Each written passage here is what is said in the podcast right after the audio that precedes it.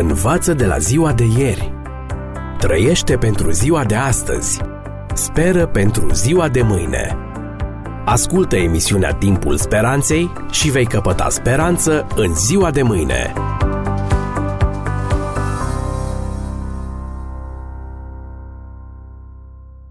Dragi prieteni, în aceste clipe vă invit să dezlegăm o nouă dilemă creștină.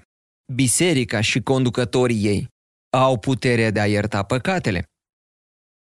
Doctrina potrivit căreia preotul sau biserica prin reprezentanții ei pot ierta păcatele unui om se bazează pe cuvintele rostite de Domnul Hristos cu ocazia mărturisirii lui Petru în cezarea lui Filip.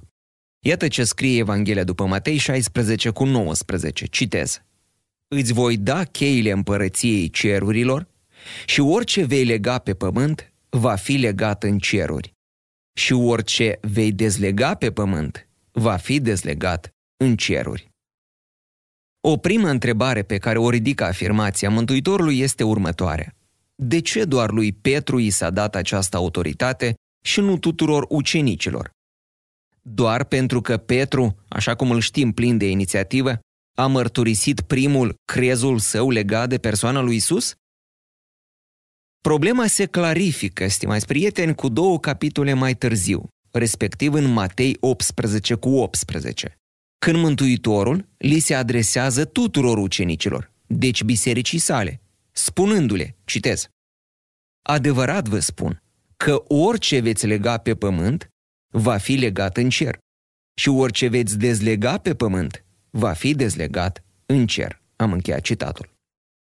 Așadar, Ideea că Petru ar fi primit un statut special între ucenici nu este susținută de Evanghelie. Matei, Marco, Luca și Ioan nu știau nimic despre primatul lui Petru în cadrul bisericii, așa cum se susține de către unii creștini. Dacă în Matei 16 cu 19 Iisus i s-a adresat doar lui Petru, aceasta s-a datorat faptului că el a mărturisit primul credința sa în el ca fiul al lui Dumnezeu fără ca prin aceasta ceilalți ucenici să fie excluși de la primirea acestei autorități. Deci, puterea de a lega și dezlega a fost dată bisericii și nu unui anumit membru al ei. Biserica are autoritatea de a administra disciplina asupra membrilor ei. Acest fapt rezultă clar din contextul capitolului 18 din Matei. Întrebarea care se pune este următoarea. Această autoritate este limitată sau nelimitată?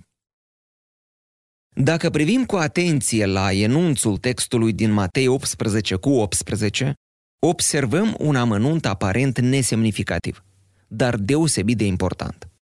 Citez. Orice veți lega pe pământ, va fi legat în cer. Și orice veți dezlega pe pământ, va fi dezlegat în cer.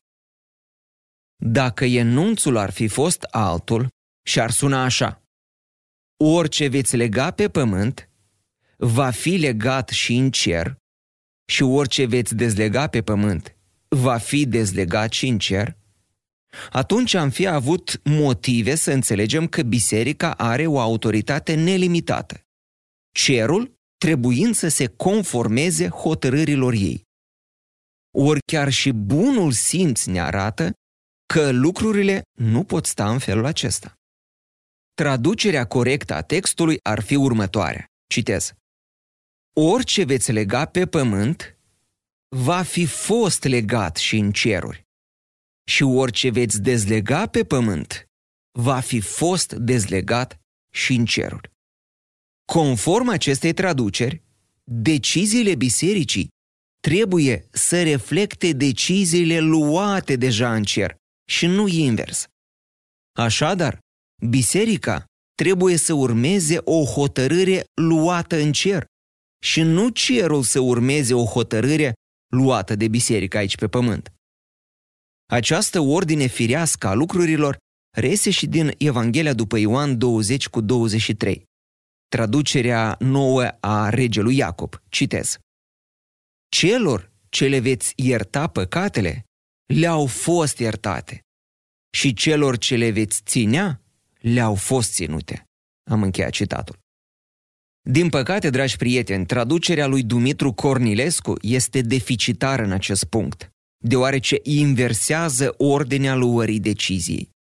Celor ce le veți ierta păcatele vor fi iertate și celor ce le veți ținea vor fi ținute.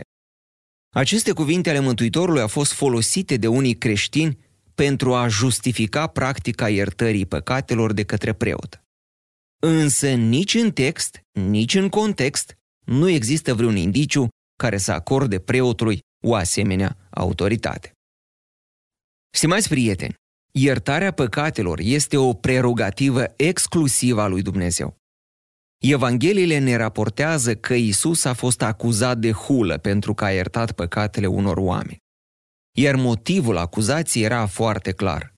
Cum vorbește omul acesta astfel? Hulește! Cine poate să ierte păcatele decât numai Dumnezeu? Marcu 2 cu 7.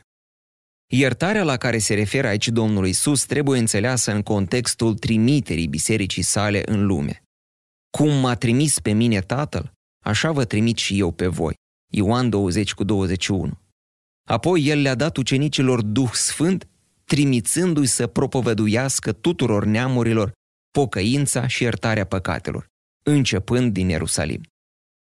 Declarația din Luca clarifică înțelesul textului din Evanghelia după Ioan, capitolul 20, sugerând că Isus nu a dat putere bisericii sale să ierte păcatele, ci să proclame lumii adevărul despre iertarea lui Dumnezeu.